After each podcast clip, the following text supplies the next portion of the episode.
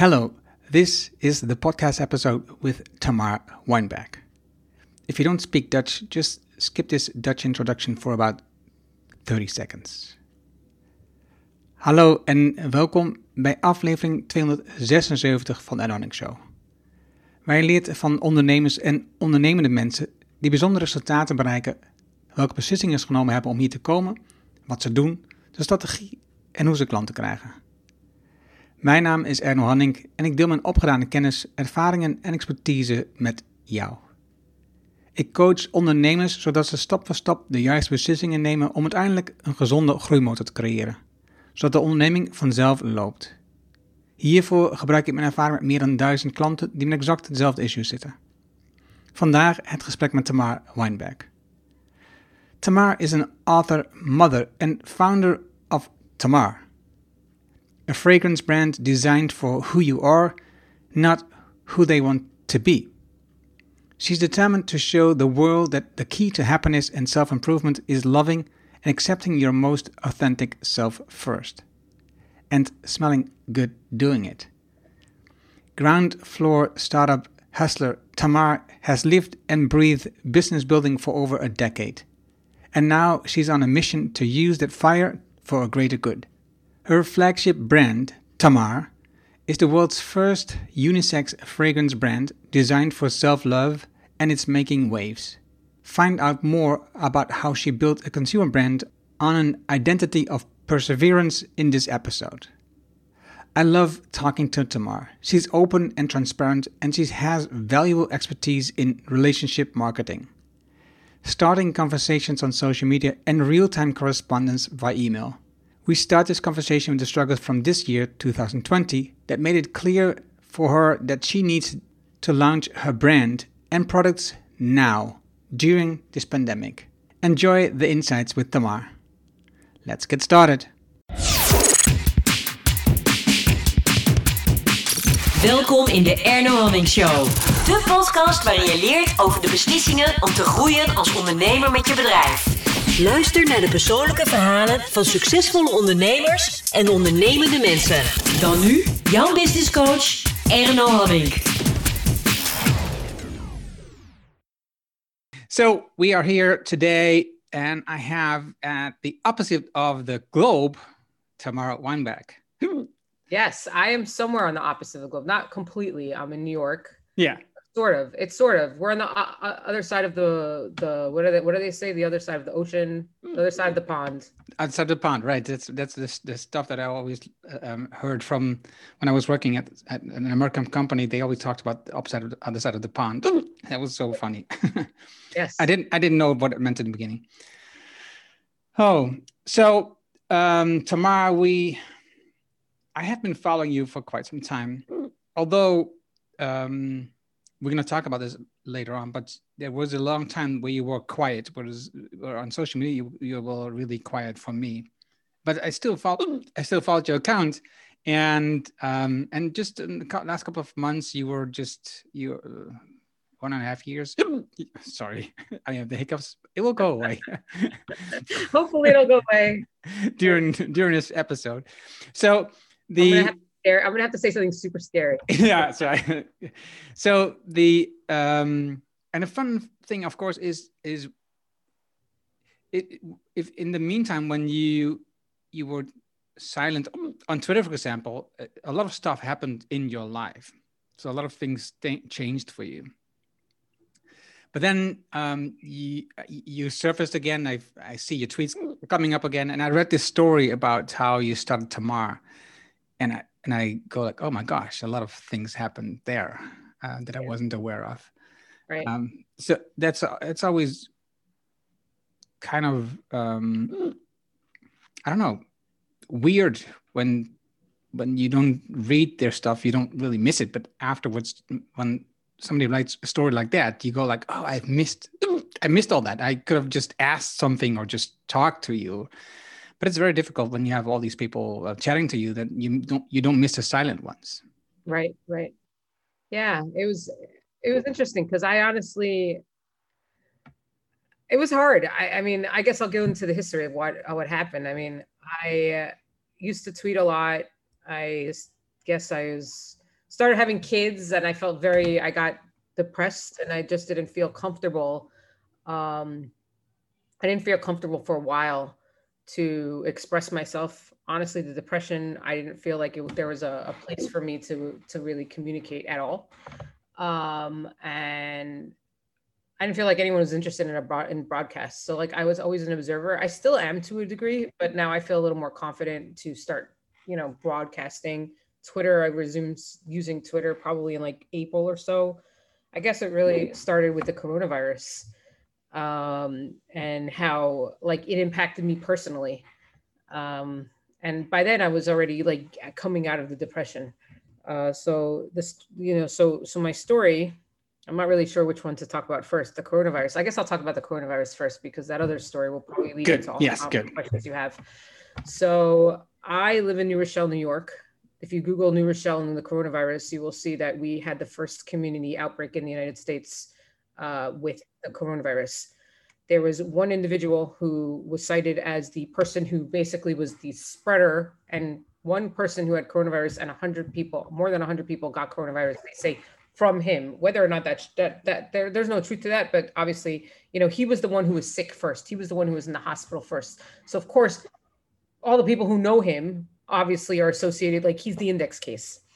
Um, it's a false, you know, it's just the way that the media kind of can say, you know, we can contact trace and all these things that they're talking about these days that they're doing. Um, I was part of that community. Um, I ended up getting the coronavirus, but before From him? I got, I cannot say definitively. Okay. But you know true- him. I know him. Yeah, Okay. I know. I know other people. I know the people who like were diagnosed almost immediately after because they came into contact with him. I believe that I got sick from one of those individuals. Wow. Um, but when I first was had the coronavirus, I was literally talking to um, the media. I was all over the media. Literally, I was I was on like all the local TV shows here, CNN, like the larger ones. Uh, I was on like personalities, uh, Tamron Hall. I was in the BBC. I was in Sky News. Those are like the international ones. Uh, they like came to like my house and they'd stand outside and then they'd have their cameras with the social distancing. I was on 60 Minutes, which was really interesting because it was also like a six feet uh, separation. They kept asking me, "Do you have any symptoms?" And I said, "I don't like. I don't think so." But I don't know if I was being completely forthright because what happened was after one of those conversations, I realized I was running upstairs with my laptop and I felt shortness of breath. And I'm like, crap, I might have lied. Um, but I wasn't sure. And I, yeah, I didn't know what to make of it. And, but then as things progressed, we had, we created a WhatsApp group almost immediately as we were shut down And, And- we we is we as my community so the 100 after after the 100 of us got sick or whatever it was our community actually actually when when it was when it was notated that this individual had the coronavirus they asked our communities anyone who went to this event and this event and this event should stay home. So we started our quarantine on march 3rd 2020 that's 230 days ago from today. Crazy 230 days ago. And yeah i actually just did this math yes a little i'm not counting. I i did it like how many days ago? Yeah yesterday because my son is in quarantine again today Right. I was, are you kidding me? It's like a, like it's so such a long time ago. But that's the be- that's the nature of the beast here. Um i ended up um we ended up staying home and several of us like uh someone in the community created a uh, a whatsapp group. People started asking because people they, they ended up because like it was a big deal. So they dispatched all of these department of health people to our homes we weren't allowed to leave so they came to our house clad up in all the ppe that you can possibly think of and they started giving tests to the people in their homes after the tests people had said i lost my sense of smell and taste is a test is the is, a test doing any damage and i realized a couple days in i'm like i don't have i didn't get the test and i don't have my smell and taste so I was like, I think I have the coronavirus. That was March 13th. March 13th, I ended up having a like I I also brought a bunch of restaurants to my driveway and helped like the restaurants stay afloat. Back that back then it wasn't even a, like a question of staying afloat. It was how do you help the people in our community who can't leave our houses eat? So um apologies for the background noise here that you might hear in two seconds. But um, you know, I, I had I had the, the challenge here, the struggle here of like, you know, making sure we were like eating and and I meanwhile I was like coordinating all this food. It was very, very, very busy work. I'm sitting here, I'm not realizing that I'm sick, but I had dinner that night and I couldn't taste anything. I was like, this sucks. I like this food and I can't taste it. So two days later, I went to um, they they were supposed to come in my house. I actually spoke to the Department of Health several times. It's like governmental and agencies here, and um, I I said, you know, I have I I came into contact with people and I have symptoms. Why are we not whatever? They didn't do anything. I ended up going to the te- testing site here. They dispatched.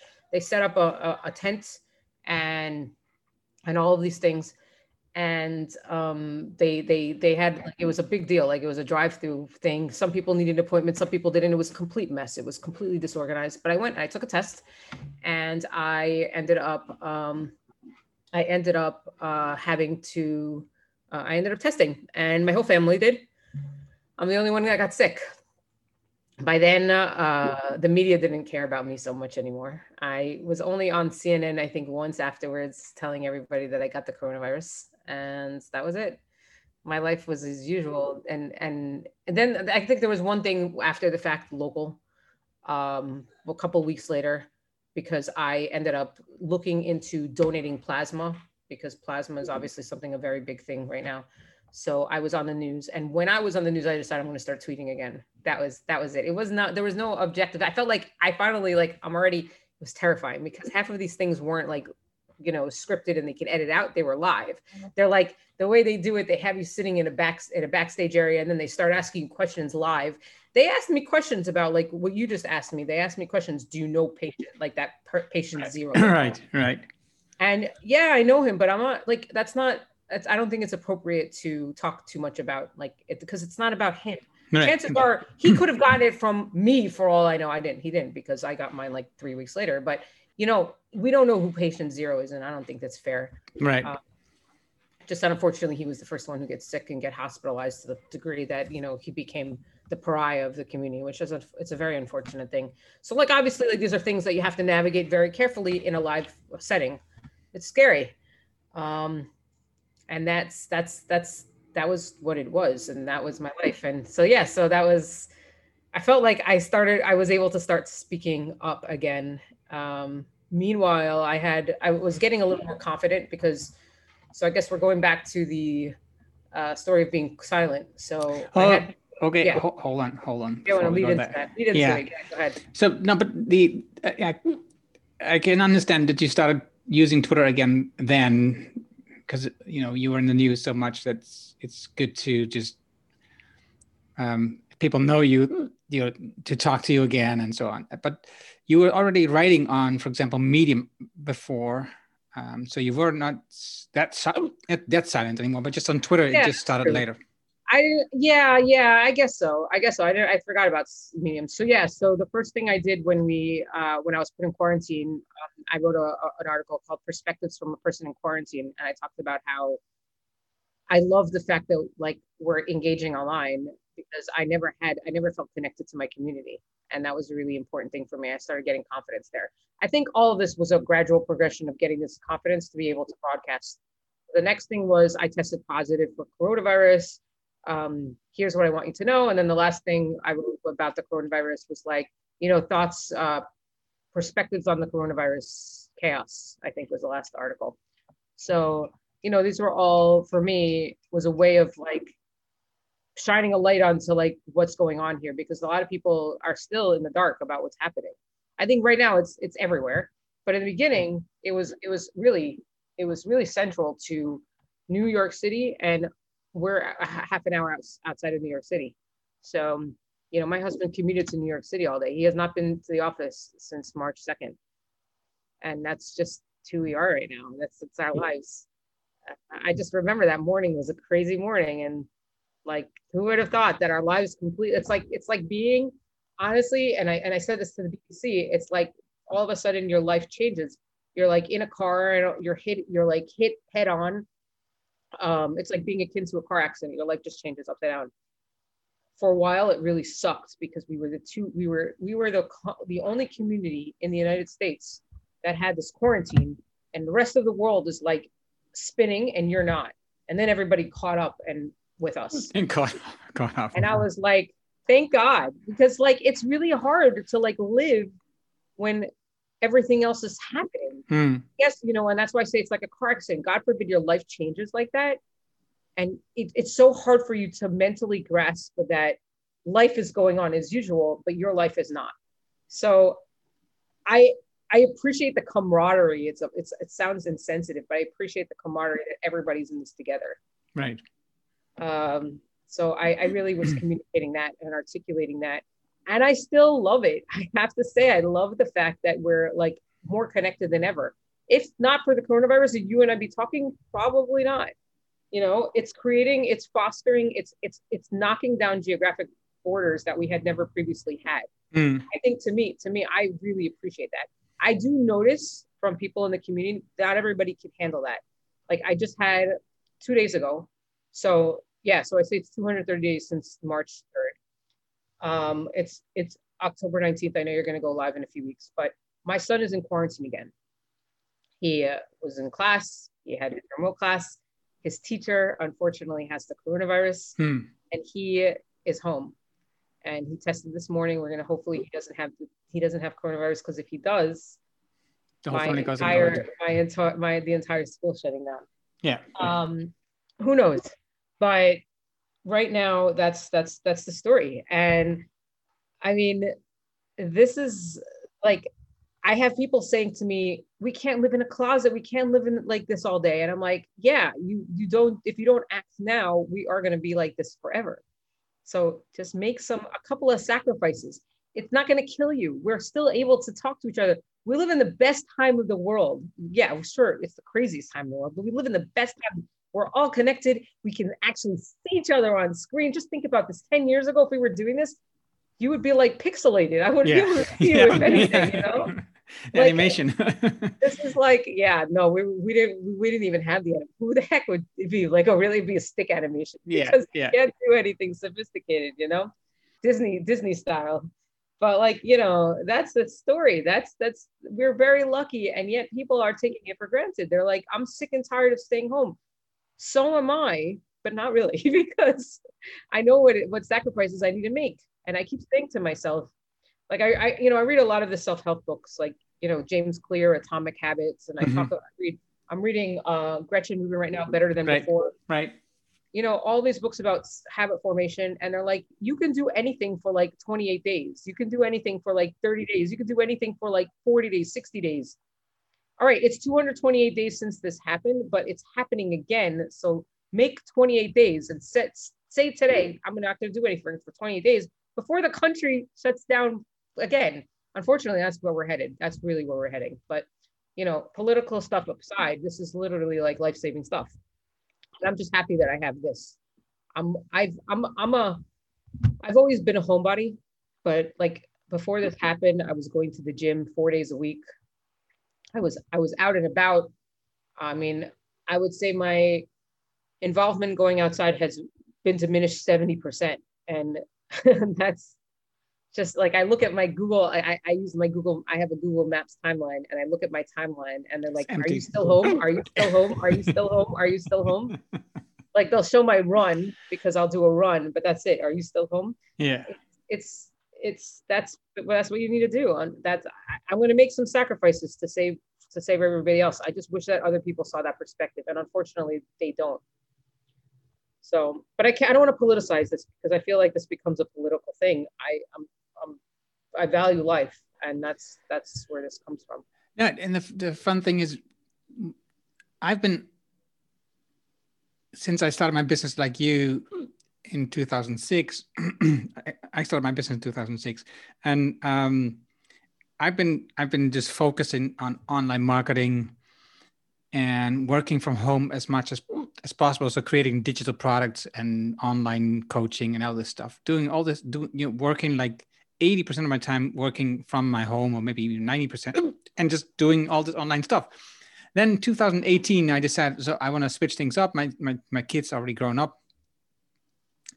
and I really made the life part, meeting people again, um, the most important part of my services. So I started business coaching in in person, so meeting people again in their in their in their company. And then this happens, right? So last year was a really great year for me, but this happened. This happens, and I have to switch everything back to online. Pivoting, but you're ready. But you were prepared for it. You had the foundation. And so it wasn't. It was a. I, I thought it was um, like I would have wanted it differently because uh, most of my clients left, um, obviously because you know they had to make changes in their company, and um, but I have experience in online, so I'm changing, I'm pivoting, and I'm doing other stuff. It is a it is a it is an interesting time um, if you are able to um, step back a little bit and not focus on just that your everything has changed for you the whole world changed. So just step back and relax a little bit and look at how interesting this time is and what you can do with it and what you can learn from it. Not just focusing oh this is just terrible. Right. And i think that's a that's a that's i want to i want to talk about that because so i'm going to talk let me let me go into my story. I want to make sure not to to lose that that just that mindset of that is just terrible. So i've been like my story is I got the I was depressed and um it was postpartum depression but to be perfectly honest i had no awareness of the postpartum depression until like the end. Uh my postpartum depression kind of wanted me to latch like as a mother giving birth to children i think and, and i'm making i'm actually having this realization right now for the first time. You know as as a mother giving birth to children you basically have to give up your emotions to care for somebody else but who cares for you? And I think by the end of 2016, when I gave birth to my fourth child, um, I found somebody who was sort of doing that for me and filling that void. And I latched onto it very, very, like I clung on to that. Unfortunately, that person, uh, it became a codependency. That person ended up um, kind of like the, if you give a visual here, it's like I, I kind of was in a hole and I was climbing out of that hole and for a while, I was being helped up out of that hole. But eventually, that person started climbing above me and started like stepping on my fingers and knocking me back in the hole. So eventually, I got thrown back down. It ended up in a very, very, very, very, very difficult. Like the ending for me was very hard. I hit my, I hit what you would call my rock bottom. Was thrown back to that bottom. Hurt a lot. I cried and I, I was by then I was already seeing a psychiatrist twice a week. I mean, the guy, the expensive one, not the psychologist, the psychiatrist. I was on a cocktail of medications trying to make sense of how to get out of there. And I was I was I was absolutely miserable. I'd wake up, I'd go through the motions, I'd like, you know, be present for my kids, but just a little so they didn't really see something was wrong. And plus, would they know my oldest was uh, only seven at that point and um, actually he was nine, but because it you know it took a couple of years, and and then I'd go to bed, and that was that was my life. It was it day in day day out of a repeat of that. Um, eventually, one day I found a. I, Tamara, yeah. did you also work at the at the time still? I was working, wow. and I was, it was really fake it till you make it. Uh, I was lucky. I was lucky. I had I had a, a, a lucrative job running as an editor in chief of a tech blog. Uh, there was a lot of ter- internal uh, shifting of the gears. Eventually, um, like uh, people like I, I had meetings with leadership all the time, but um, eventually, you know, they had somebody who was sitting there and he was there for a while, and I, I wasn't in the right frame of mind. I was very happy that I was able to make it work for a while, but I knew that eventually I wasn't able, it wasn't going to happen. And one day things are going to change. And I was preparing for that. But I wasn't there yet. I wasn't there yet. I'm going, I'm getting there. Um, I was, uh, like I said, I was very lucky because I was super depressed. And honestly, I was surprised that I, they kept me like as long because I don't think I, I could have performed a lot better if I wasn't under these circumstances. Like the circumstances weren't there. Um, I end up um, what's it called? Going back to uh, yeah. One day I find a, a, a tiny vial of perfume. Let's take a. Let me see if I can. Yeah, like this size. and. Any testers?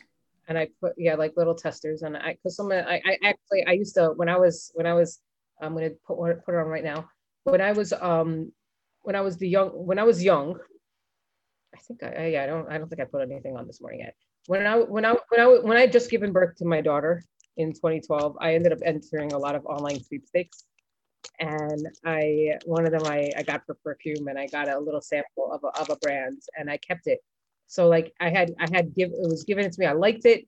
I never really put it on after that, um, and I had it in the corner of um, my cabinet. And one day I put it on. I think the the my mindset was very different. Like when you're depressed, you don't care what you look like. You don't, you definitely don't care what you smell like. And putting it on with that perspective um, of not wanting to do it for other people changed my internal perspective and everything else. Like it was, it was amazing. Hold yeah. on. Explain that a little bit because we, you, you, not putting it on for other people. What do you mean? So most people, I think perfume in a, a, particularly is used for seduction. You want to put on perfume because you want somebody to smell you and be like, you smell good. Most people don't do it for the eternal. I want to do it for myself perspective. I had no idea what I wanted because at that point, what was I? I was literally, uh, I mean, I, I don't, I didn't care. I I, I literally was wearing like socks and Crocs and ripped yoga pants. Like, I don't, my appearance was didn't matter. So I didn't obviously I don't want I don't like if somebody said I smelled bad, like I probably smelled bad anyway. like who knows? There were times when I didn't shower for three days because that's what depression does to you.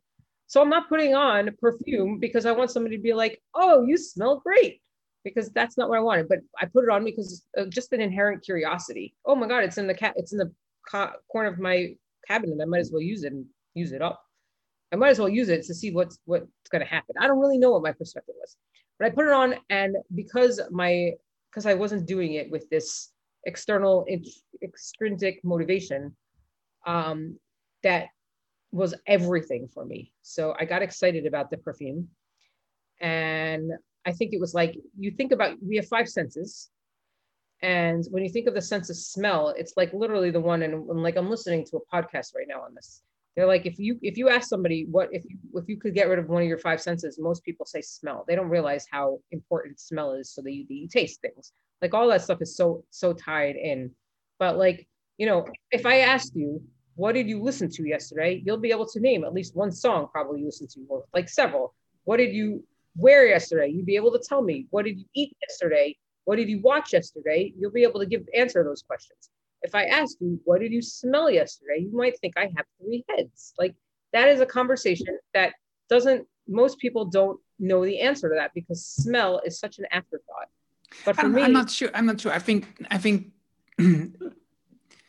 if I, maybe you you might not be sure, but I use this. I use this conversation a lot, and they're like, "Oh, I agree with you." I see, so, because because if I go, for example, in my garden, I smell not now anymore because they're gone, but the roses. I love smelling the roses and the flowers. I go in the woods for run, for running, and then smell the fresh, um, um, um what's it, hars? What's it called? Um, I don't know. Trees, right? So yeah. smell of the trees. Smell of, uh, if it's if if it rained and you're in the woods, or uh, you smell the rainy smell of the of the of the ground. It, right. I love I love smells. Right, and it, and it has also a lot of. You're not the average person then, because you have a you have the understanding. The average human being does not sit there and be like, like they don't have that experience. The average person does not give a crap about smell, to be perfectly honest. I am that average person. I was like, I don't care. Like, okay, it's there. It helps. It's it helps, whatever. But this made me realize that we have this fifth sense. And that fifth sense, using all five of those together. And you know, but that's the thing. And, and let's I'll, let me deviate. I interviewed you for my podcast, and you were like, and and obviously I have three components. I talk about your my rise above adversity your answer was like, I don't really have a rise above adversity story. Because, you know, you're so well adjusted and you're like mentally in that a place where you don't have this struggle. I think that some of us, if we don't have, maybe maybe we need all five senses to be mentally well adjusted. I yeah. don't know. I'm making a hypothesis here. No, it sounds true. Yeah, yeah. We need to we need to really take advantage of all the things that we can use so that we feel good for ourselves. I didn't have that And until, and maybe it's because, you know, they talk about how you have like your dopamine and your serotonin and all those things mentally is makes it out of whack. What if the, the, putting the, the, the actual fusion of all these five senses would help us feel good? I don't know. I, I, this, these are hypotheses right now. I would like to test the stuff in a university setting. This is something I'm potentially looking to do. Um, but in the meantime, that was the that was the story, and that was my story. And all of a sudden, this experience was sense made me want to live again. I realized I need to start like going into um, I, I need to start I need to build whatever I don't know what it is, but I need to start um, like it, it brought me to a place of mental clarity and I started feeling better that was uh this happened in about July of 2018. Was it was it was it really like a click or was it it wasn't a prog- it was a progress. It, it, made me start realizing that I need to start looking again. So I got excited. So that was probably July of 2018. The first thing I did was like this I found this brand. It doesn't matter what the brand is because it was my personal experience, but uh, the first thing I did was like I went to like I started wanting to do things with my children so the like I started setting up like mommy and me dates with my sons and my uh, son and my daughter, my older ones because my two younger ones are too young. But my son, like I took him to a to a I went we went to New York City and I went to a museum and then like I spent the afternoon at like not so much of the afternoon. I spent the afternoon, a little bit of the afternoon in in Sephora, the perfume store, and I started like spraying stuff on, like pretty much from my toe, my fingers all the way up to my shoulders, and I'm just like and like you know it's fun experience. And then i did the same thing with my daughter. I was embarrassed. Like i couldn't do too much. I didn't want people to like judge me. So i was just like forget this. I'm not doing this. But that was my first step. In addition to buying like $400 worth of perfume from this one brand at like 40% off because i just wanted to try a bunch of things. And i just got really excited about the brand altogether. Um, then i went with my daughter. And i tried something that i didn't like in the beginning and um, if you're familiar with New York City, which you probably aren't because you live in, in the, you know, I've been, I've been, I've been there one week. Okay, so there's Grand Central. There's there's 42nd Street. 42nd Street is like the hub, Times Square and Grand Central, two massive areas. One is they're they're on the same street again, but one is Times Square is on the west side and Grand Central is on the east side. And I was in Times Square because that's where all the like the shows are, Broadway shows are. And I went to a Sephora there and then I took the crosstown bus to Grand Central and I started going uptown because that's how you get the train. I started, I, I was uptown. I was like going up because I can't get the train from Times Square. And I'm like halfway home. So maybe like 60 minutes later. And I smell this one on my wrist. And I'm like, this does not smell like it smelled in the store. And I was like, this is amazing. And this was me and my daughter this time, and she was seven, I think. Seven, probably. Yeah. And I'm like, what what was it? Can you remember? Like we could try to ask her, help me, help me. I don't remember what which one that was, and we couldn't figure it out. But like that's the thing about perfume is like the first half an hour or so, first 20 minutes or so, something called the top top notes. Then it evaporates, and then you get something called the middle notes. And that's really the, the heart of the perfume.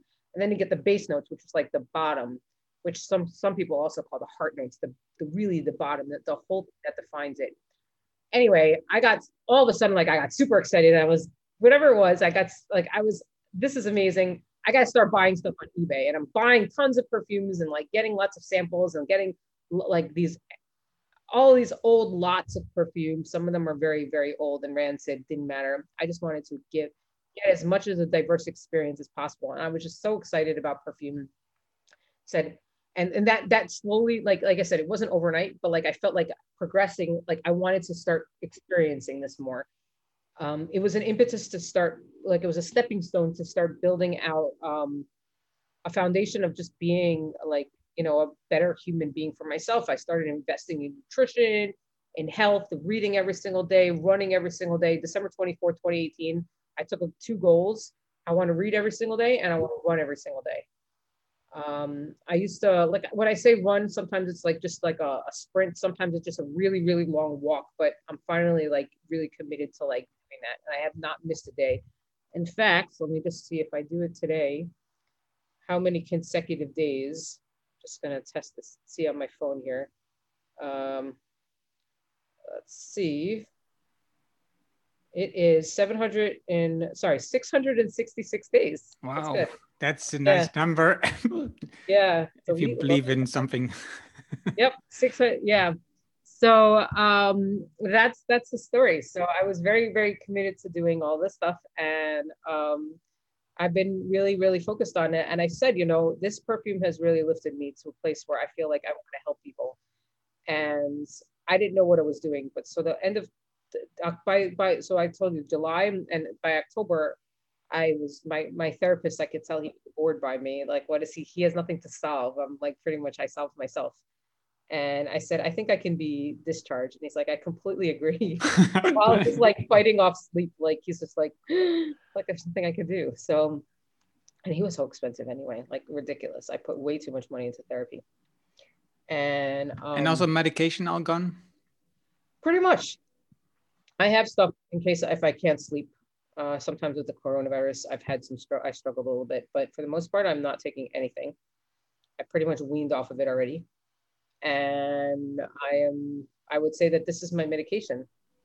You know, so I put on a perfume, uh, like you know, so so yeah. So January 2019, I decided I'm going to create a perfume with this objective. Oh, hold on, hold on. You said I'll this get is. I'm- I'm- I'm- I'm no, shit- no, yeah. no, no, no. I, you said this is my medication, right? So you and you, and then what people don't see if you listen to the audio is then you smell your your wrist. Um, what does it do to you at that moment? Okay, so I'm getting there. I'm getting there. I'm getting there. Okay. 2019, I decided I'm going to launch the perfume brands. Um, and I wasn't sure what I was doing. I ended up hiring a guy, um, a perfumer, because I'm not going to set myself. It's really an art and a science, and you really have to have expertise of knowing how to mix um, the right kind of molecules. Because if you think about it, you do color. Like if you try to mix like you know enough, enough color, it'll end up turning into black. So obviously, I didn't want to. I knew that I needed to do this, and I needed to do this now. So based on the experiences of buying and like and trying and all these things, I said I want this scent and I want this scent. Um, I want pear and a patchouli and I want a smoke and a vanilla. And I told him we're having two cents. We're gonna start with two cents. Let's make this happen. So he started doing it. And March of this year, I basically like was ready to launch, and then coronavirus happened. So my mission, to answer your question, my mission has always ha- has sort of evolved, but I realize it's all in the same vein. My mission is to normalize wrist sniffing. Stick your wrist to your face and smell it and with and, and take a whiff of the moment. Are you wearing something right now? No, I, just- no, I I usually wear it on my cheek, not on my no, wrist. wear it. Do it here, and I'll explain why. So, to answer the, the directly answer your question, what does that do, and why am I doing that? Um, it's funny because I just had this conversation when uh, so I had a crowdfunding campaign in May, and it, it, it just recently ended. Um, about I'm trying to do fulfillment in the next couple weeks, and my biggest struggle was like um, trying to articulate this value proposition here. And i think at the end of the day it's it, it, like when i ask people like you know buy you know support me if you like please whatever it is i had a lot of people say yeah well my wife doesn't wear perfume. I actually wrote i wrote about this in a in a, a tweet uh in, a, in an instagram post and first of all it's unisex so your my wife doesn't wear perfume is not the right thing and second of all my competitor competitive set i don't think is perfume I actually feel like my competitive set is mindfulness apps like Calm and Headspace. So to now to answer your question, what is what does this do? I think this is about mindfulness and anchoring yourself in the present. You go like this, you sniff your wrist, you take get immersed in that sense at the present. It's literally like two seconds long of doing this. It it anchors you, then go back to do your own thing.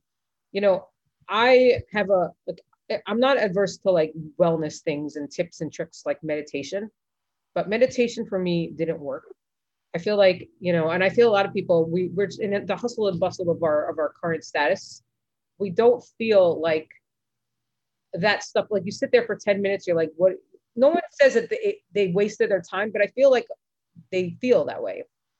And I sit there and I'm like, you know that that 15 minutes 10 15 minutes of sitting there meditating what did i just accomplish did it do anything for me and I and I know I know you're like laughing, but I feel like I definitely feel the way that I feel that scent in general can take a like if you if you if you envelop yourself with that understanding and that mind mindfulness of that scent, you don't need to like sit there and like get lost in your thoughts, which you do anyway, even though meditation is supposed to get you not to do that. And you feel like you don't feel like it's a wasted effort and the thing is that you, this is two seconds here over like, you know, which you probably would need to revisit it throughout the day. Meditation really helped me. So I feel like this is about a, it's more of mindfulness than anything. It's anchoring yourself in the present, which, like I said, does not really compete with perfume brands, but you could use any perfume technically for it. Um, I'm launching my brand to really kind of change the way perfume is seen as less being less about seduction and sexualization and more about being an exercise in self-love, self-care, and self-acceptance. Yeah, I can I can imagine what you just said that if you if you're into the smell, it really um, grounds you, right? It really brings you back. Um, right. I, I have the same thing, you know, like I like I mentioned when when I do the running and I'm in the woods and I smell the fresh pine or I smell the rose in our garden. Um, and I, I do that. I just go there um, when I'm outside and the sun is shining. I just go to the rose and then just smell. And and just this action of just going to the rose, smell, it just it just um it's it's it's it's soothing, it's it's calming. So I I um I understand that part. That's that's that's what I'm trying to say yeah yeah you know i sometimes yeah it's nice to be able to i, I was actually just watching uh, reading the new york times came out with a piece recently uh, about awe walks awe walks like when you're like walking and if you're walking for the sake of appreciating the your surroundings you will feel a lot better than if you're just taking a walk for the sake of getting it over with and it was really interesting. I actually reached out to the professor and I said, listen, I want to study the sense of the emotion. She's like, I'm, I'm too busy. But I appreciated that you asked me. She just got back to me like two hours ago. Um, but I feel like that's the thing, you know, you take your walk in your, in that's part of your awe walk. Like I actually want to normalize wrist sniffing. I want to normalize putting on perfume before a run so that if you feel like you need to get kicked back in the present, you put on your you, you put your sweaty wrists to your nose and you give it a whiff and it i will tell you it does it pushes me it makes me realize you know what like you're it gives you an appreciation of what surrounds you. It's like it's my own elements of awe. You can of course appreciate what's around you but if you're like running in a boring place like indoors or whatever but if or if you're like you know it's some some you you, you can supplement the awe of the of the nature and add that element because you don't remember you don't really realize that it's there if you do this enough you'll like become anosmic yeah lose your sense of smell but if you do this throughout the day and you have something that lasts throughout the day it, it, it it'll change something it'll change the way you feel and I mean, I'm, I'm living proof of it. And people have come up to me and they say, listen, perfume has helped me, brought me out of depression. So, um, do you see that people understand that? People understand which part? Well, the idea of um, putting on a perfume to make you feel better instead of make you feel sexy. Yeah, I mean, I've had a few people approach me. It's a very it's li- literally but i have to admit it's an uphill battle. I had somebody and uh, i i actually just posted on linkedin. I have to start posting on linkedin too. I, I struggle with like i'm working my way toward linkedin. Somebody had said to me i started putting on perfume before bed and i wake up in the morning and i feel better wow like and that's because of what i i told him i said you know what you put on perfume because you want to start your day and usually you want other people externally to give like the, that validation that i just talked about um, we're working at home these days. Who the heck is sniffing us? But if we did it for ourselves and we started feeling good for ourselves, that's why I launched it during this time. I mean, I was planning on doing it anyway, but now it's more important than ever to do it because and you could create new memories out of it. Scent is very intertwined with your memory. Yeah. And um, and I want people like these are these aren't scents that you've smelled it before. You might be like, it might remind me of something, but hopefully it's so new that with whatever you're latching your mind onto, putting it on right now, and you're thinking, my life is going to be great. That's the memory that's going to keep thinking. I do this, and I have a mm-hmm. like I have a mindset that you revisit that that's that's it's part of anchoring yourself in the present but it's also anchoring yourself to that that first initial thought when you put on the perfume wow. like i said it's really it's it's it's supposed to be a very very powerful way of thinking. It's a very like i said very uphill battle to do this because a lot of people don't see that. There is a lot more education than you think. It's it's extraordinarily early adopter right now. Yeah and, no I, I understand. And and the fun the thing I saw was also the correlation. You you talked about in uh, somewhere um, about um, you put on a, a, a scent um, as sexualization, right? And it's similar with marketing, right? It's all about um, sending signals outwards. Right. And if you look at marketing, you feel the same way. I, have listened to your talks and I've, I've um, read some a couple of your posts, and then you see how you've changed that idea at some point saying, no, I have to have conversations with people in real time. I have to have conversations and make connections instead of just um, broadcasting. And I, I, I, see the similarity there. How you yeah. how, how you how you've switched marketing and also how you're switching scent now. Right, right, and and uh, I, I usually I mean listen, this is extraordinarily disruptive. Social media was always happening. A lot of people were in denial that social media was happening but I was an early adopter in social media marketing. Like I wrote a book on it in 2008, and I had seen it as potential for since 1993. Like I even wrote a blog post in like 2008 saying like 15 years of social media interaction. Like, huh? What? Most people aren't even around then, you know. Um, like, but that that was my that's my personal story. I know that like you know where social so social go perfume has been a an upscale experience for like that i want to get the external approval over anything else. And this is this sentiment is very very different. But at the same time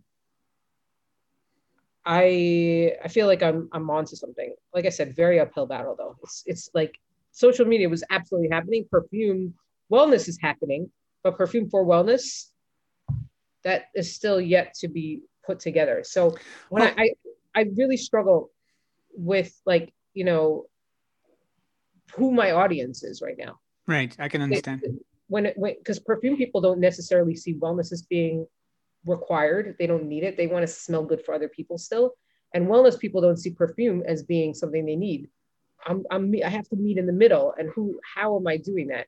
So that may like that that that's probably the hardest part, especially doing this out of my life savings, my bootstrapped budget, my shoestring cut in like you know with like not even like a a nanometer of like string left. You can't even see it. Like that's my that's my story. So um, who knows? Maybe the competitors will come and and and and sweep me, push me off. But I want to help. I don't think so. Too. I don't know. And the thing is, I I I'm almost embarrassed to say this, but I'm going to say it anyway because you, you, are very always so frank, and I love talking to you, and I love reading your, your stuff, how you write about this. I've I've been um, uh, watch. I, I hate series on Netflix because um, you know binge watching that's not my thing. I, I like to watch yeah. a movie, and you know uh, sometimes I can cut it in in two parts, but that's it.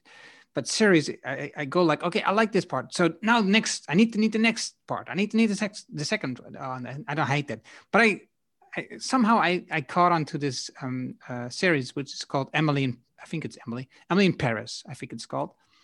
And it is about this uh, girl from Chicago, young lady, girl, it's not the right word, young lady from Chicago. And by accident, she goes to Paris um, as um, someone who's, they bought a company there and who's going to, you know, look after them, kind of. But of course, it doesn't happen. But at some part in these episodes, um, he she gets into contact with um, a guy who makes um, sense, and she introduces him to a hotel owner uh, who wants to launch a new, as an American hotel owner who wants to launch a new hotel in Paris, to introduce sense in the room. I think you're really going to like that episode of this um, series because it is all about creating an experience. Um, so not, it's not about outside. It's really remembering an experience because the scent will help you to remember the whole thing when you're right. in this room or in this room or in this room. So I thought about that uh, one when I was watching that episode. I thought about about your um, fragrances, so that was funny. Good, good. Um, and, and other thing else, it was just a fun uh, because a lot about social media and uh, PR and everything. So it was it was a fun thing to watch for me. Anyway, yeah. it's also it's also very girly, very emotional, and very stupid. Okay, so send me the link to that one. I'll check it out. I'll do. I'll do. Um, so you've you've you said you started a crowdfunding campaign. Why did you start a crowdfunding campaign? Ultimately, and as I take this, I'm I'm actually it's funny, like I was so adverse to learning and growing when I was depressed. I used to say, I'm sick of school, I'll never learn. And these days, I can't wait to learn. Like I'm sitting here and I'm taking a venture deals class, just it's a free venture deals class for just learning about venture funding. I realize I'll never want to get venture funding. So that's that's your answer.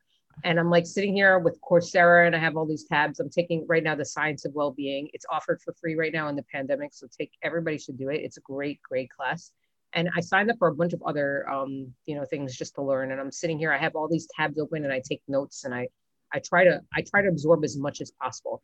So why did I have a, a crowdfunding campaign? Because I didn't want to be beholden to investors and angels at and I, I just I feel like especially I don't want to say because I was fragile at one point, but I don't want to have I don't want to introduce stress that might freak me out and put me in a position of like where things could be difficult again. And right now I want to be I want to see how I can do for myself. Right. So I started with the crowdfunding campaign just to validate my decision that this is that perfume can be done for yourself. Okay. And hold on. Yeah. Because the way I see it, and I'm ask, I'm I'm just giving you the way I see my, my vision, so that you can counter and tell sure, me how, sure. how I'm seeing this wrong. So um, I've been talking to Rand Fishkin before. Um, he has the book Lost and Founder, of course, and he also talks in, in this podcast a lot about um, how you don't want to get in bed with uh, VCs.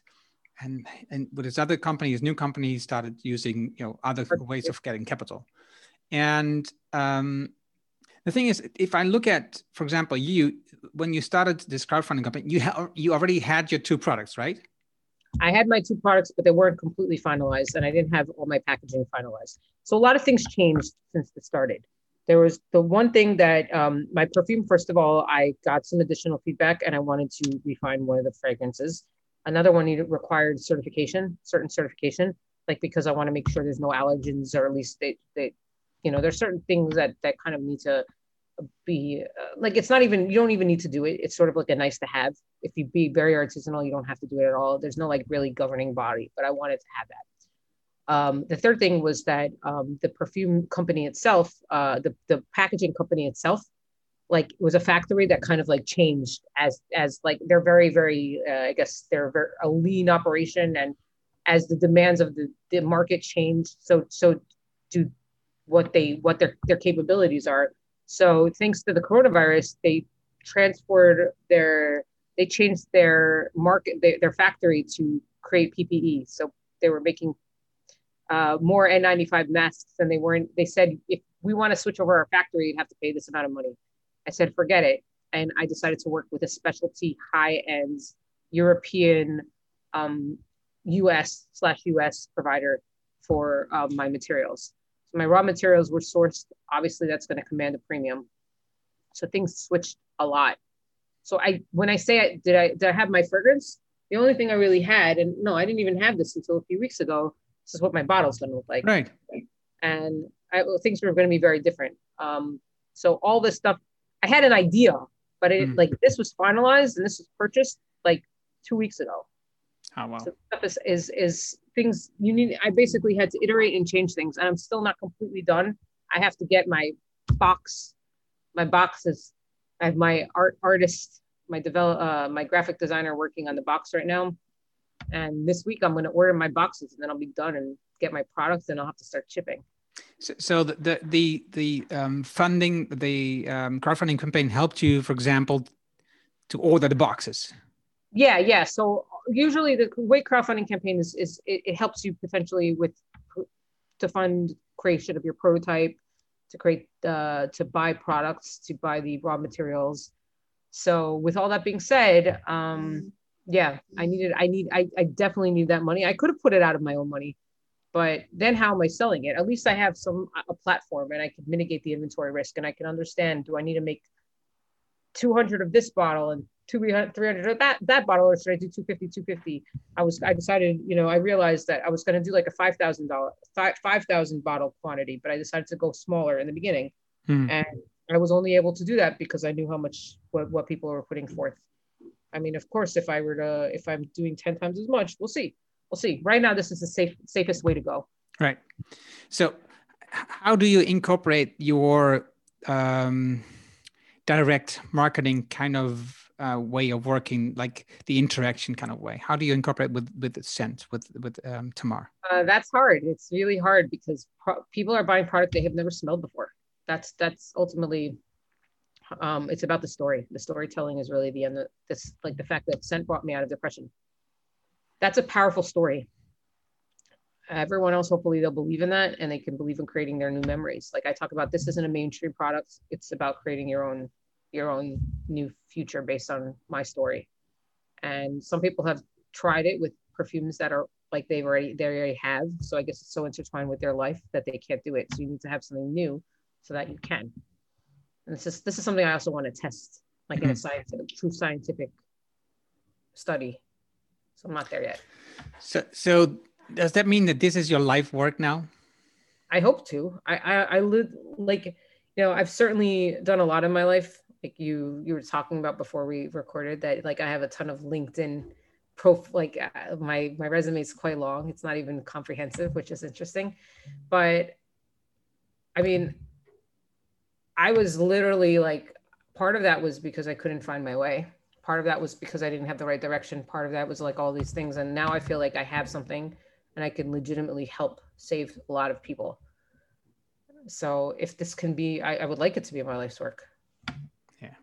I can imagine. Because of course, if you at some point discover uh, something life changing that works for you, um, you want to share it, right? Absolutely. Yeah. So yeah, I want to share it. I have my kids need to wear masks. They need to wear masks for school. So I bought I bought quite a few of these, and they wear them all the time. Here. So so your kids are making promotion for you. See this? This is this is this is the kids' school uniforms, and they we have we have black ones and we have white ones, so they're all oh, they've cool. been washed. So uh, yeah. yeah, so they're my they're my little marketers. But yeah, that's, cool. That yeah. So so I'm I, my gosh, I I um.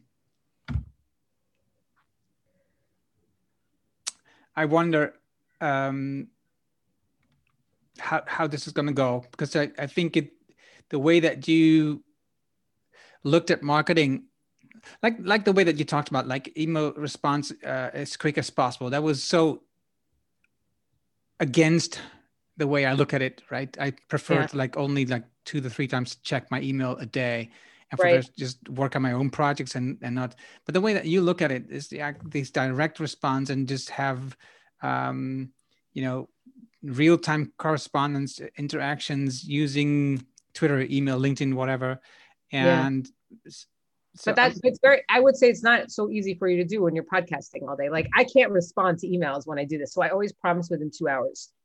Um, but yeah, that's I own realtimeemail.com. Right now it's more of a resume of sorts because I don't really have active clients, but I recruited a bunch of clients. Real-time correspondence has been a really big thing for me. I still remember the first time I experienced that was when I was buying homeowners insurance and I reached out to a homeowner, a company, and this woman named Shari she responds to me immediately and i'm like sold. Like that was it. That's all i needed. Uh, i just read i, I just I, I just read a super super long article. Like i've had the tab open in my in my browser probably for eight weeks and i took notes on it in my like i have a trello board now where i'm just like brain dumping everything on my business and i'm also brain dumping like content marketing ideas and whatever.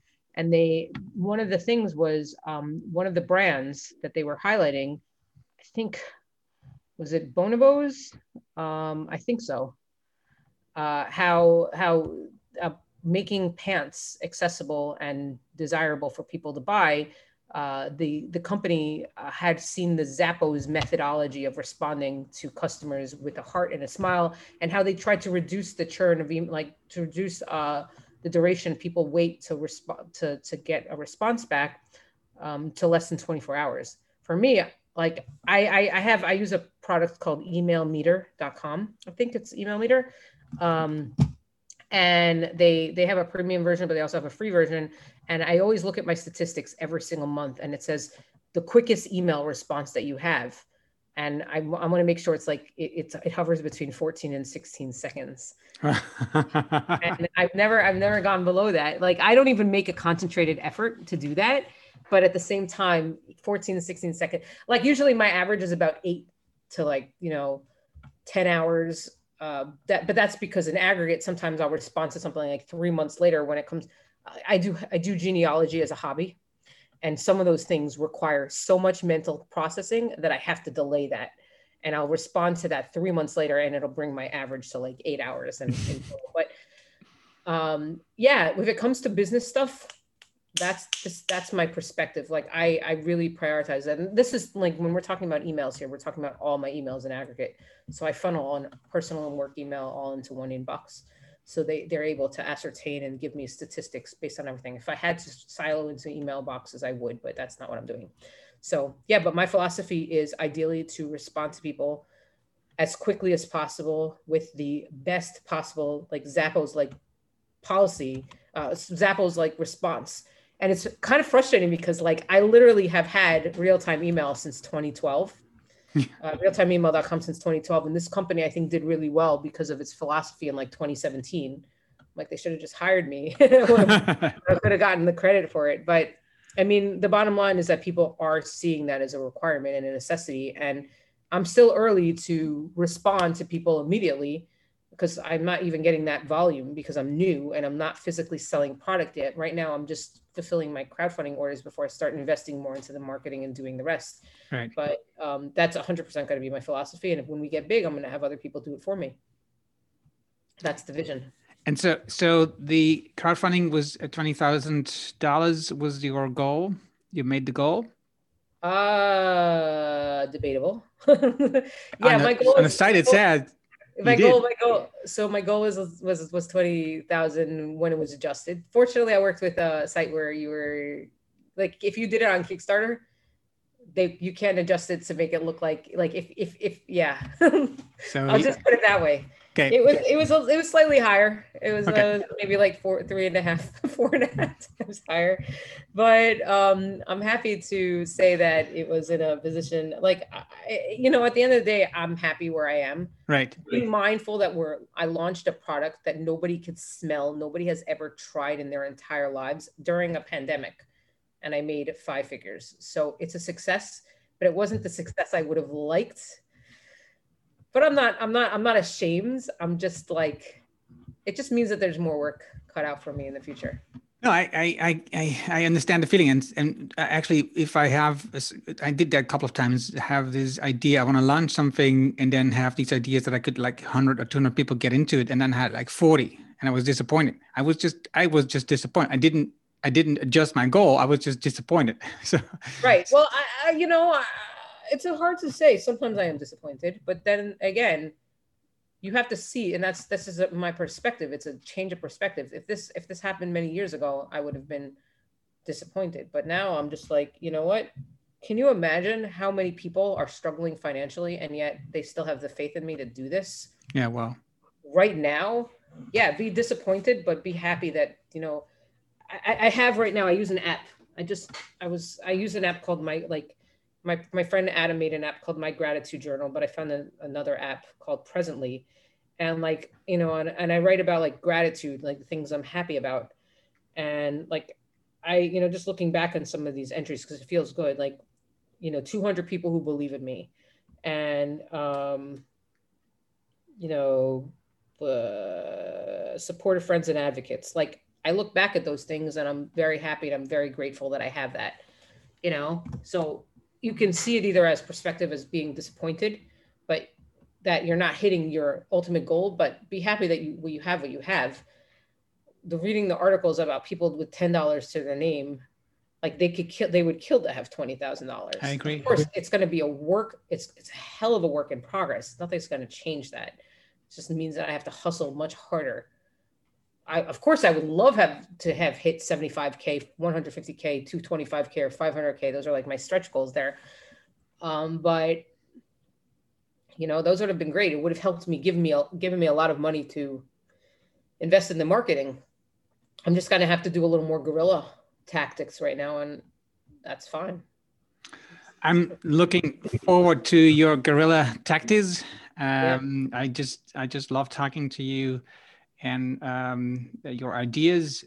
Like I said, I love reading your articles and looking at your conversations because you're so honest and open and um, it's just it's just great you know the way that you talk about how you how you do things how you dealt with things how um, things were for you in certain situations i think uh, you're like one of the few people who who is really um, tough enough. I'm not sure if that's the right word um, to do that. Now I am. I, I, you know, it's it's it's in ebbs and flows. I was super weak. I was so afraid of any type of deviation and any type of disagreement that I. That's why I didn't tweet for seven years. God forbid somebody gave me a controversial something, it would literally eat into that. We talked about this before, and I said I was going to hone in on this later.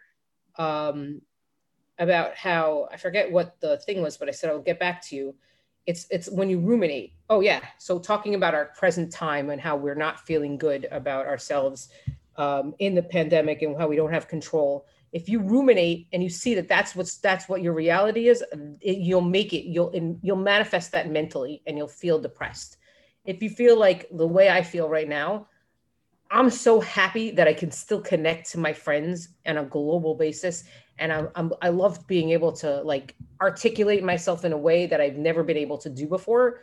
You make your future a better future. If you start thinking and you lose control over your over your life right now, that's how you're going to feel.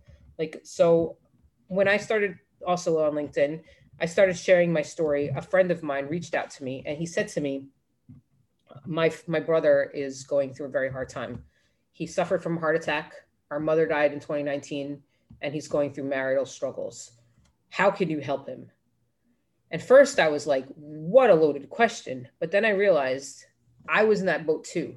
And my depression was a manifestation of my personal lack of desire to take control over what was happening to me.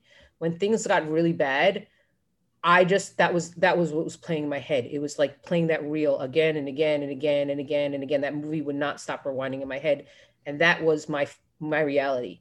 If i said to myself i have to step on that and push that out of the way and realize that i can create control over my future that there's no reason to dwell on the past but to start focusing on the future and how i can make it better things become so much better.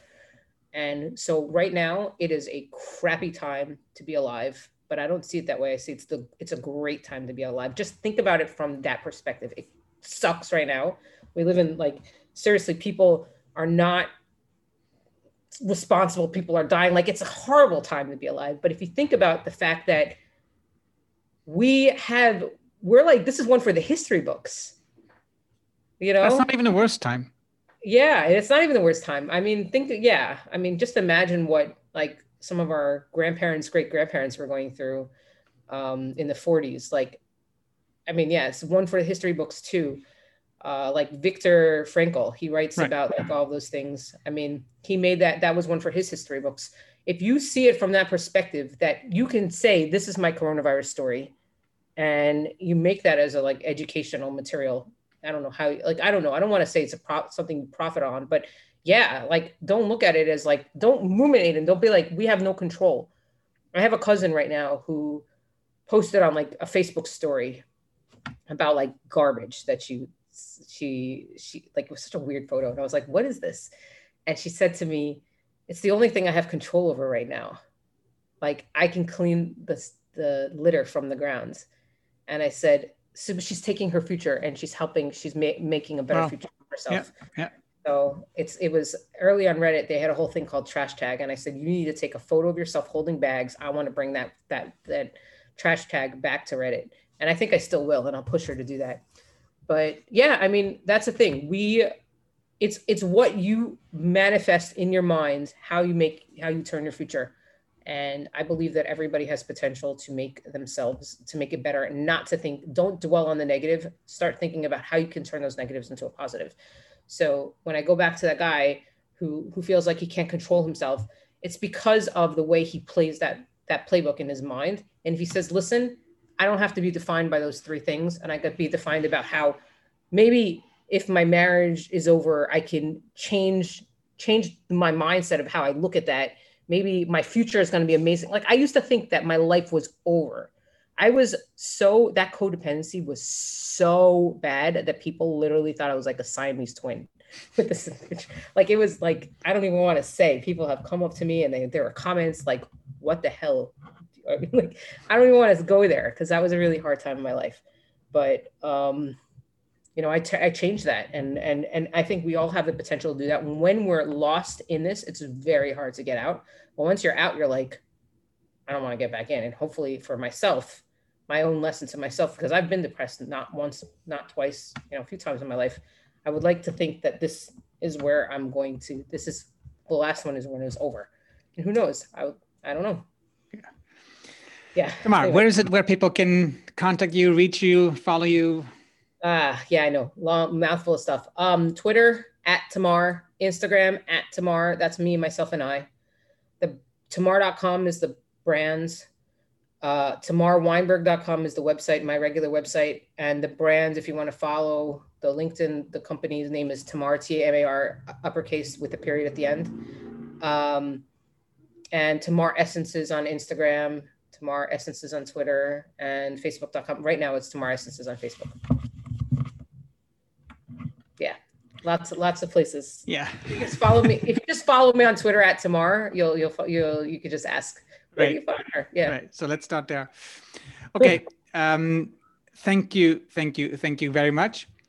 It thank was, you. Thank you so was, much for having me. It was great talking to you and learning from you. And uh, maybe we'll have an episode in the future um, to see how things are going because I'd just love to you know see see how the progress is.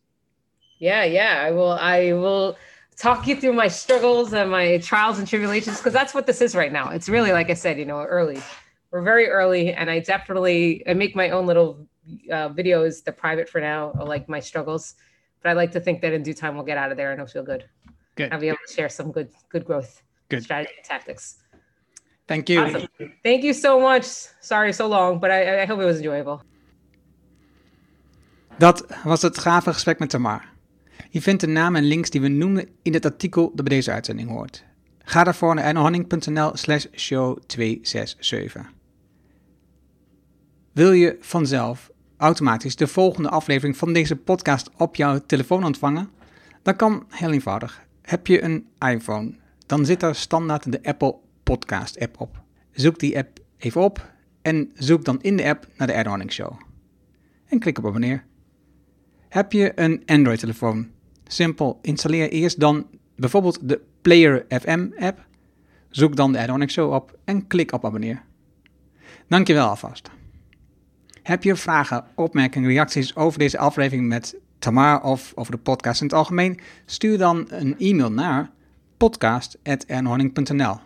Dan weet ik dat het voor de podcast is. Ik hoor super graag van jou. Wil je leren hoe je stap voor stap de groeimotor van je bedrijf versnelt? Wil je veel meer werken aan de taken die nog niet urgent, maar wel belangrijk zijn?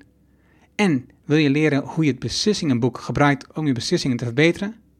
Vraag dan het boek Betere Beslissingen, Beter Ondernemen aan op Erno. Dit is mijn nieuwste boek en je downloadt het helemaal gratis. Je hebt zelfs geen e-mailadres nodig.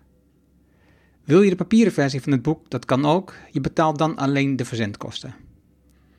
Mijn nieuwste boek is altijd gratis. Vraag het daarom nu aan op ernohanning.nl. En ik weet, je hebt een volle agenda. Je leest dit in één avondtijd. Dankjewel voor het luisteren en graag tot de volgende.